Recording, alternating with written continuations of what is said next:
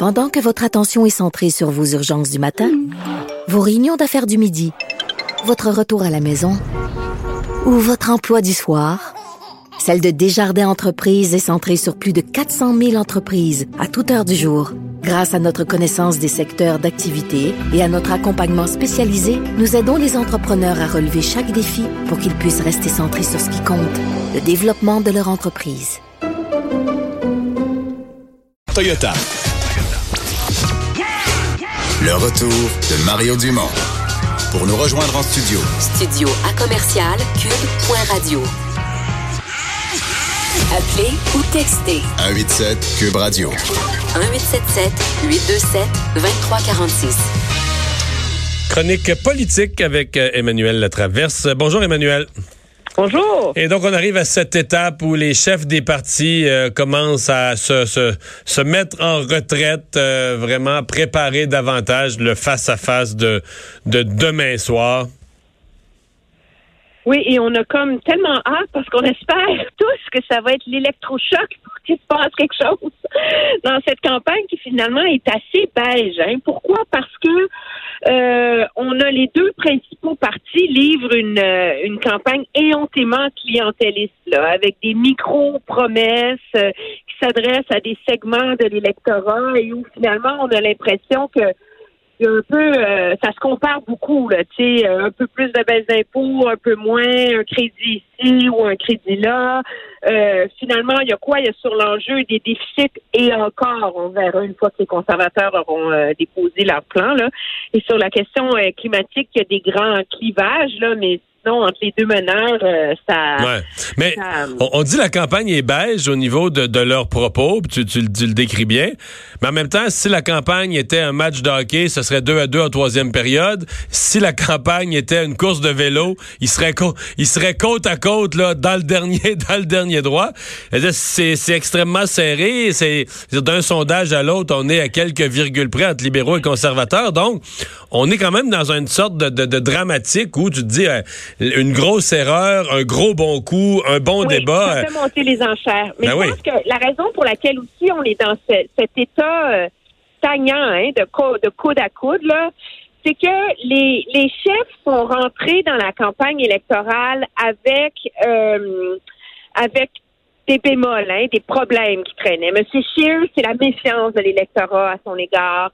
Euh, Monsieur Trudeau, c'est la fin de d'un grand amour, hein, on peut dire, c'est la, sorte de déception. Euh, Monsieur Singh, c'est c'est au Québec, c'est son turban, c'est le fait qu'il n'y a pas de place. Monsieur Blanchette, c'est ben, c'est toujours le même problème pour euh, pour le bloc. C'est son c'est son utilité. on a l'impression la veille du face à face que le seul qui a réussi à faire bouger un peu les intentions de vote, c'est Monsieur Blanchette qui monte dans les intentions de vote francophones, mais encore là, c'est par défaut qu'il est rendu là, hein.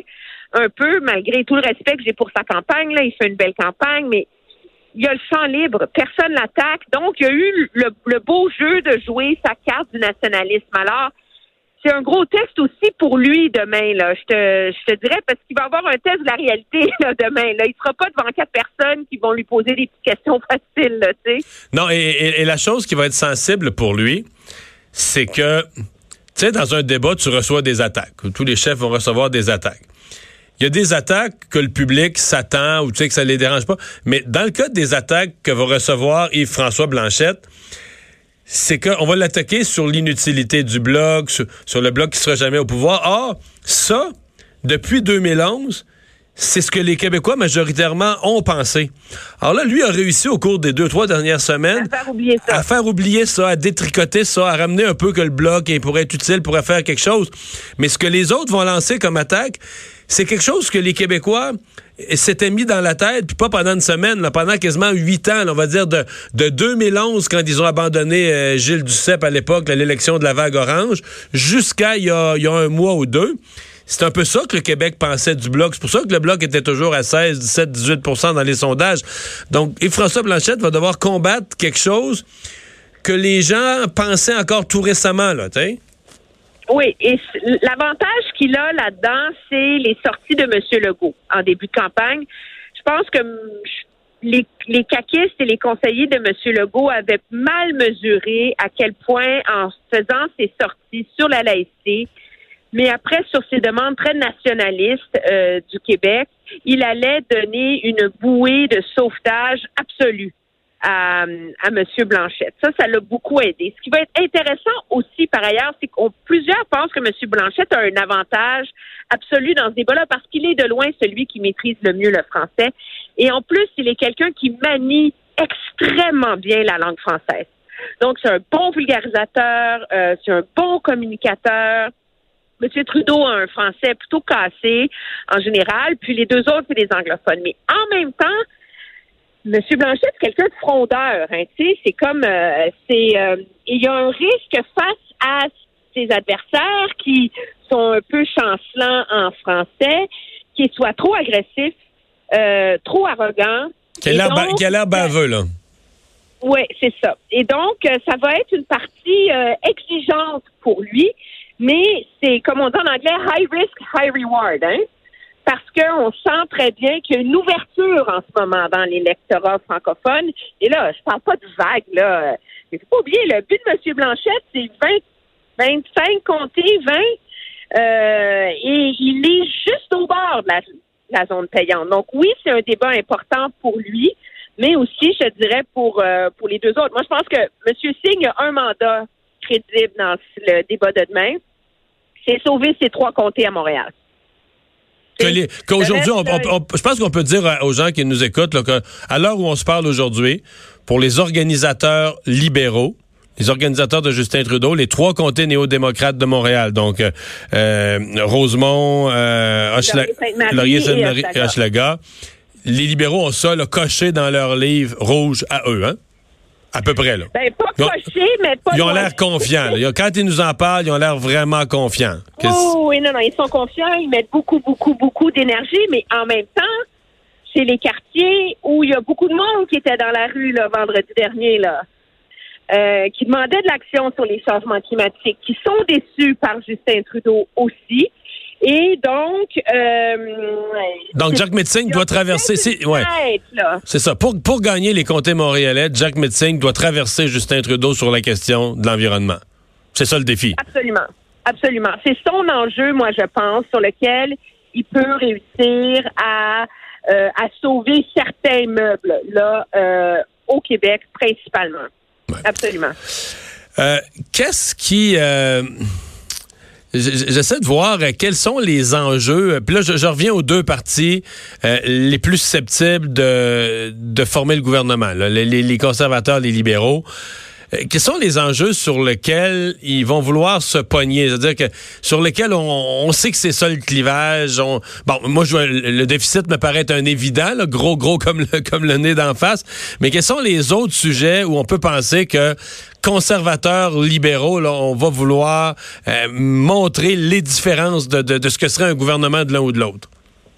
Ben, c'est sûr que moi, je pense que M. Trudeau va marteler beaucoup l'environnement et sa position assez mitoyenne. C'est pas un signataire du pacte, là, on s'entend, mais il est un politicien qui, qui croit. On peut pas remettre ça en question et qui est quand même, qui a mis beaucoup de, euh, de promesses là, sur, euh, sur la table et qui, au Québec, a le beau jeu de la méfiance hein, à l'égard des, des, conservateurs, de leur bilan euh, environnemental et c'est quelque chose qui freine plusieurs électeurs québécois. Ça. Donc, je pense que M. Trudeau a le beau jeu euh, là-dessus. Il y a le beau jeu aussi face à M. Scheer sur les enjeux sociaux, l'avortement, pas être féministe, euh, etc. Euh, ça fait partie des, des choses qui, qui qui incarne un des éléments de cette différence québécoise en termes de perception que les Québécois ont, ont, d'eux-mêmes euh, aussi, je dirais. Monsieur Scheer, par ailleurs, a une carte dans son jeu qui est celle de dire à tous les nations, à tous les, les, les caquistes là, imbéciles en ce moment là, le seul gouvernement, le seul parti qui peut qui a les, le pouvoir de répondre aux demandes de M. Legault, qui a le pouvoir de changer la relation entre Québec et Ottawa, c'est mon parti. M. Scheer peut se présenter et dire, M. Legault, M. Euh, euh, Monsieur euh, Blanchette, quand il se promet de protéger la laïcité, c'est n'importe quoi. C'est une décision du premier ministre. Moi, comme premier ministre, je peux la protéger. Mais renégocier les pouvoirs en immigration, moi, je peux le faire. Donc, moi, j'ai le pouvoir d'être Hmm. un répondant à, aux aspirations nationalistes de, de M. Legault. Et donc, comment il va réussir à articuler ça? Euh, c'est pas évident Ouais. parce qu'il y a un déficit de charisme assez majeur là chez chez Monsieur Scheer là, tu sais.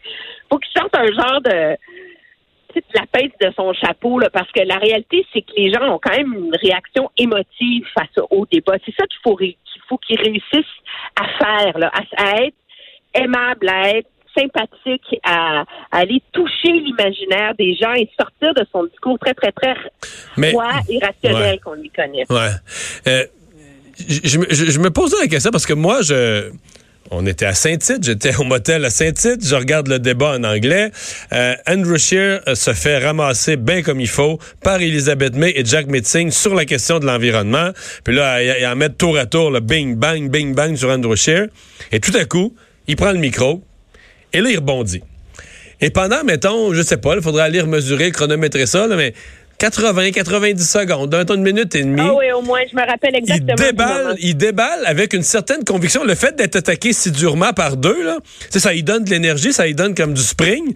Puis là, il déballe son programme en environnement.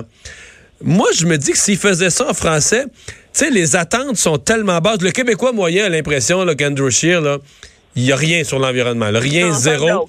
Euh, C'est un bloc qui aime les pipelines, c'est ça, c'est un bloc qui aime les pipelines.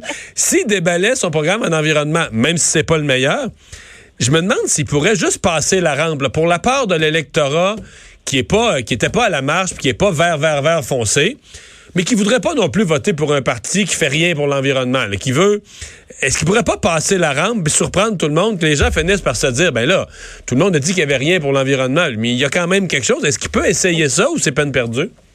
Ben, moi, je pense qu'il doit essayer ça. Et c'est le calcul. C'est pas pour rien que les conservateurs ont dévoilé leur programme environnemental au mois de juin. Euh, Mais, ils, pour ils, rien, ils en parlent euh, jamais, là. Depuis le, depuis le jour du déclenchement, là. ton- non, mais là, tu- jamais, jamais, jamais, jamais, jamais, ils parlent. on a annoncé là, un petit là, sur les rénovations vertes. Là. Mais aller se mettre le nez dans ce débat-là la semaine dernière pour le Parti conservateur, c'est de, la folie. là. C'était du suicide là, euh, politique. Là. C'était aller se mettre, à- aller donner des arguments à ses adversaires pour leur sauter dessus. Le calcul des conservateurs, c'est que les gens qui sont tentés par eux ne sont pas les gens ultra mobilisés sur l'enjeu du, du climat. C'est les gens dans les régions qui veulent une approche de ils veulent quelqu'un qui va faire quelque chose, mais ils veulent une approche qui est pas dogmatique. C'est ça. Mais, il faut qu'il faut, mais ils veulent quand même, il faut qu'ils ouais. fassent. Mais il faut quand même qu'ils disent qu'il va faire quelque chose sur l'environnement et Ah il faut oui, pas qu'il ait l'air de, de- parce que pour l'instant, à mon avis, pour les électeurs, il a l'air de quelqu'un qui s'occupe pas de sa pantoute, du tout, zéro. Ça, c'est pas, ça, pas viable. Il a l'air d'un gars qui s'imagine qu'en changeant les fenêtres de ton bungalow, tu vas lutter contre les changements climatiques. C'est comme, je veux dire, je veux pas être, je veux pas être méprisante, mais c'est la seule promesse dont on a parlé. On en a parlé dans le cadre euh, de la semaine dernière, des mobilisations pour le climat. Moi, je pense qu'il y a une fenêtre là-dedans pour lui. C'est un argument qu'il ne peut pas gagner. Absolument pas. Mais c'est un argument qu'il peut neutraliser. Et je pense que le débat demain à TVA lui offre une chance en or de réussir à le faire. sais. Ben, on va, ouais, on va s'amuser à regarder tout ça demain soir et à oui, commenter ça. popcorn. Oui. Bon. Hey, merci, Emmanuel. Au Très bien, revoir. au revoir.